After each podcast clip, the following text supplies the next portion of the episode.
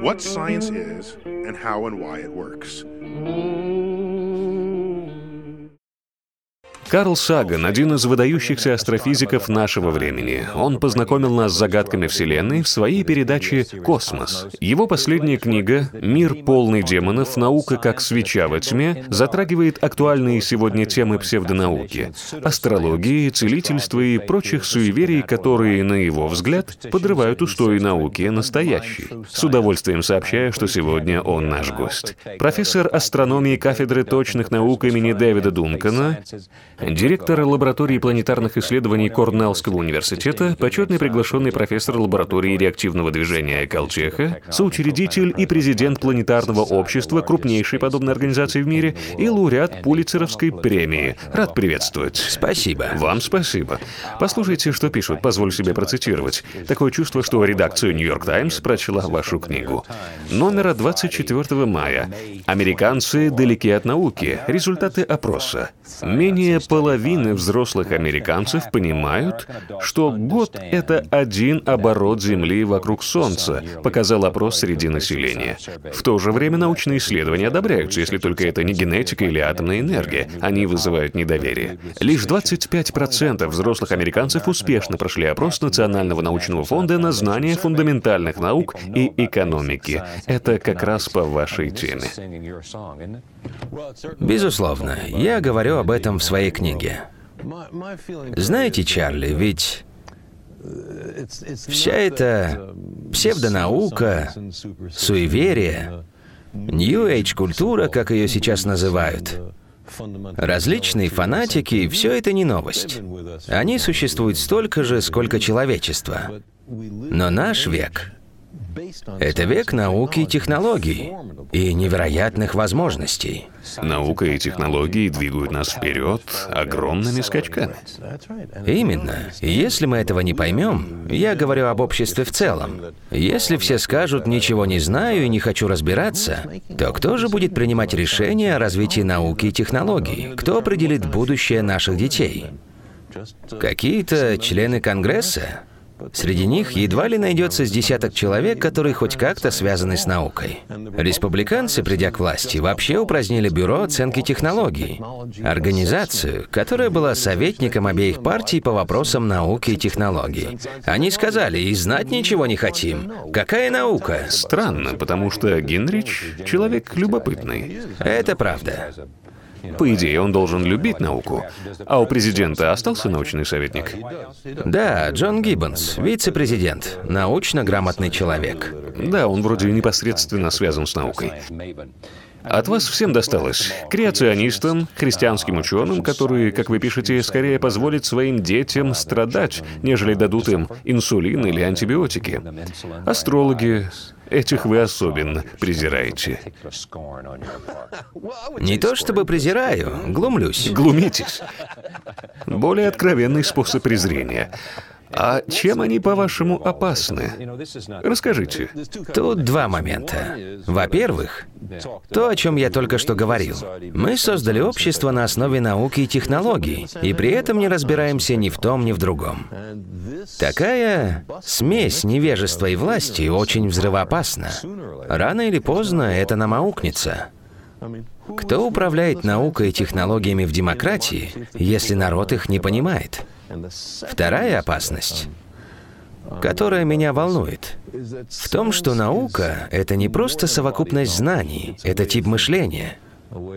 Поиск ответов на вопросы о Вселенной с учетом возможных человеческих ошибок.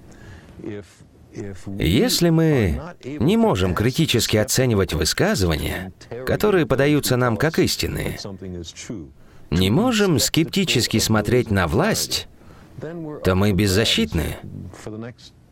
Любой шарлатан, политик или фанатик сумеет нас одурачить. Джефферсон подчеркивал эту мысль. Недостаточно просто записать базовые права в Конституцию или биль о правах.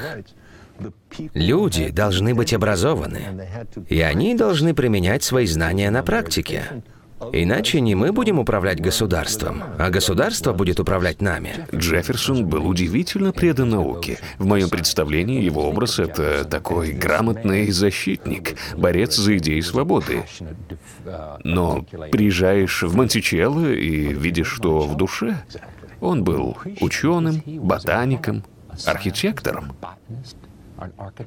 Геологом? геологом. Мэри Уэзер Льюис, как мы читаем у Стивена Амброуза, он уговаривал его заняться экспериментами, путешествовать, участвовать в экспедициях, искать ответы, изучать мир.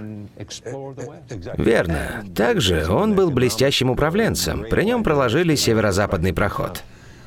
Джефферсон признавался, что всегда любил науку и хотел бы стать ученым. Но в Америке нашлись дела поважнее, которым он и посвятил свои силы и жизнь. Революция. Да, дал возможность стать учеными следующим поколением. Кто-то сказал, по-моему, даже вы, что в речи президента уже давно не звучит слово «наука». Да, говорил. Не говорит ли это о том, что наука нам не интересна, и мы не хотим учиться? Знаете, люди читают биржевые котировки и финансовые выкладки. А ведь это непросто. Потому что им это выгодно. Да, но все это умные люди. А кто следит за спортивной статистикой? Этим многие увлекаются. Понять науку не намного сложнее. Она не требует слишком большого ума. Но есть особенность. Прежде всего, наука стремится показать истину, а не то, что нам приятно. В отличие от тех доктрин, которых истина совершенно не интересует. Да, но не знаю, насколько вы согласны. Конечно, кому-то нужно почувствовать себя важным. Кто-то всерьез верит во все чудеса, однако в то же время есть также миллионы людей, которые знают, что наука не поддерживает религиозные догмы, но поскольку религия основана на вере, они считают, что ее нельзя отвергать, как раз потому, что она не требует доказательств. Я понял. Давайте разберемся. Что такое вера? Это убежденность при отсутствии доказательств. Я не указываю, кому и во что верить, но для меня верить в то, чему нет убедительного подтверждения, это ошибка. Другое дело — верить до момента, когда такое подтверждение будет найдено. Если Вселенная не соглашается с нашими предположениями, Значит, мы вынуждены, стиснув зубы, подстраиваться под условия, которые она нам диктует. Значит, вы не боитесь заявить, что отрицаете религию, так как нет доказательств. Нет, нет, что вы. И ценность религиозного опыта и понятие души? Я объясню. Религия — это история, это поэзия, это великая литература, этика, мораль, в том числе это сочувствие и забота о людях, которых постигла беда. Все это я полностью поддерживаю. Проблемы возникают, когда религия пытается говорить о науке. Знание о мире в Библии еврейский народ позаимствовал у вавилонян – времен Вавилонского плена в VI веке до нашей эры. Тогда это была передовая наука, но с тех пор прошло время. Римский католицизм, реформистский иудаизм, большинство протестантских церквей согласны с тем, что люди произошли от других видов. С тем, что Земле 4,6 миллиарда лет, что был большой взрыв. Они с этим не спорят. Проблема в тех, кто трактует Библию буквально, кто верит, Будто создатель Вселенной лично диктовал каждое слово идеальному стенографисту. И поэтому... И воспринимать все надо дословно. И эти люди принимают политические, экономические, социальные решения. И научные. И научные. Это вас и беспокоит. Такие люди не могут принимать разумные решения по научным вопросам. Именно. Так кто же смирение? Ученый, разум которого открыт природе и который прислушивается к ее урокам, или же человек, утверждающий, что написанное в этой книге истина в последней инстанции, несмотря на все ошибки, которые так свойственны людям. Я согласен, но многие возразят, что неважно, происходили конкретные события или нет, как пишут о том библейские авторы, что они не есть суть религиозной веры и опыта. Кто-то с вами согласится, а кто-то нет. Некоторые считают, что в Библии важна каждая буква, каждая запятая. Выкинешь хоть одно слово из аллегории, и что, получается, любой может трактовать текст как хочет? В этой статье в основном говорится о науке в США.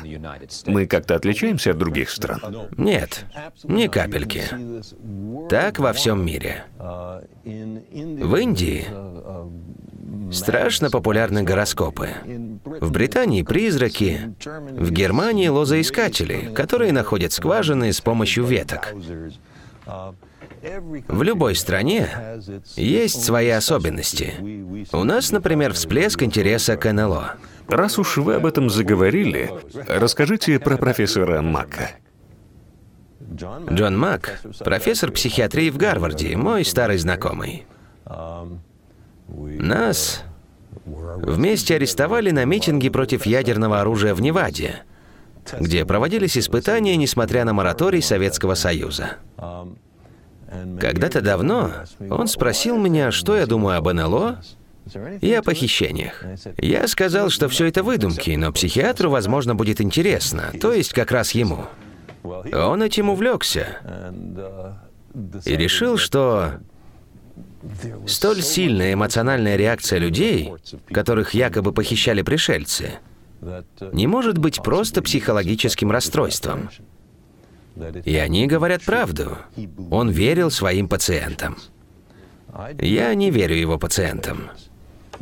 Зачастую это истории о том, как человек просыпается от глубокого сна и видит, что вокруг его кровати стоят три-четыре низкорослых, серых, сексуально озабоченных существа, которые затем проносят его сквозь стену и забирают на свой корабль где проводят на нем сексуальные опыты галактических масштабов. Что же получается? Доктор Карл Саган, астрофизик, против доктора Джона, забыл фамилию. Джона Мака. Джона Македа. Он же, он же ведь врач. Без сомнений. И что дальше? Как он? Он же ученый. Как могут расходиться мнения ученых? Нет, ну что вы думаете о человеке, который пришел к таким выводам? Я считаю, он не использует научный метод в исследовании этого вопроса. Вы ведь наверняка серьезно спорили с ним на эту тему. Как я делаю это в своей книге? И его ответ? Он сказал, что я просто не доверяю эмоциям Собственно. этих свидетелей. Многие люди просыпаются от кошмаров с глубоким эмоциональным потрясением. Но это не значит, что кошмар был наяву. Все происходило в их голове. Вы что-то рассказывали, я вас перебил. Да, я хотел сказать, возвращаясь к вопросу о проблеме доказательств и каких-то сильных эмоциональных переживаний.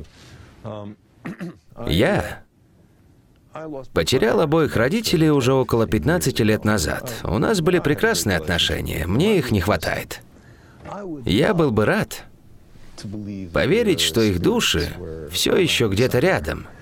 Я бы многое отдал, чтобы видеться с ними хотя бы пять минут в год. Вы слышите их голоса? Иногда.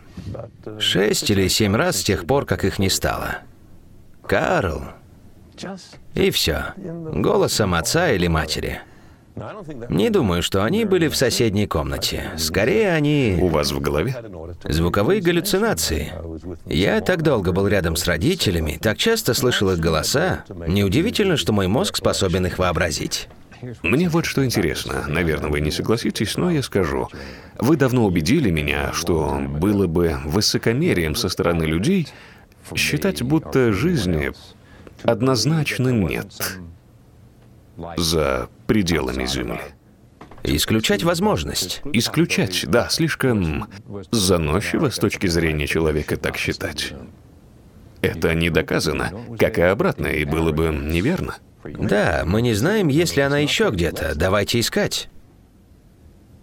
Но если так рассуждать, то почему не предположить? Ведь мы многого не знаем. Я с этим не спорю. Что такая сила? Мы многого не знаем. Я в этом уверен. Но это не значит, что любая шарлатанская идея должна приниматься на веру. Нужно требовать твердых доказательств, особенно в том, что для нас важно. Если ко мне обратится какой-нибудь медиум и скажет, что мог бы связать меня с моими родителями, то учитывая, насколько сильно я хочу в это верить, мне нужно проявлять особую осторожность и скептицизм, потому что есть большой риск, что меня одурачат и в придачу заберут мои деньги. Как Джуди Найт?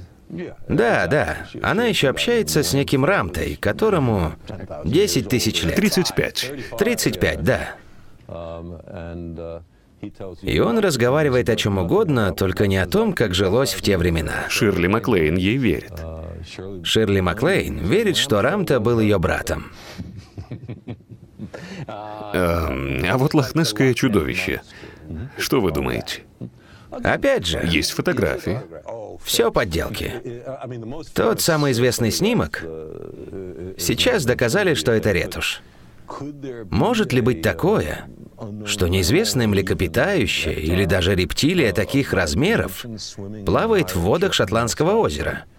Конечно, да. Мы не знаем, вполне может. Но никто...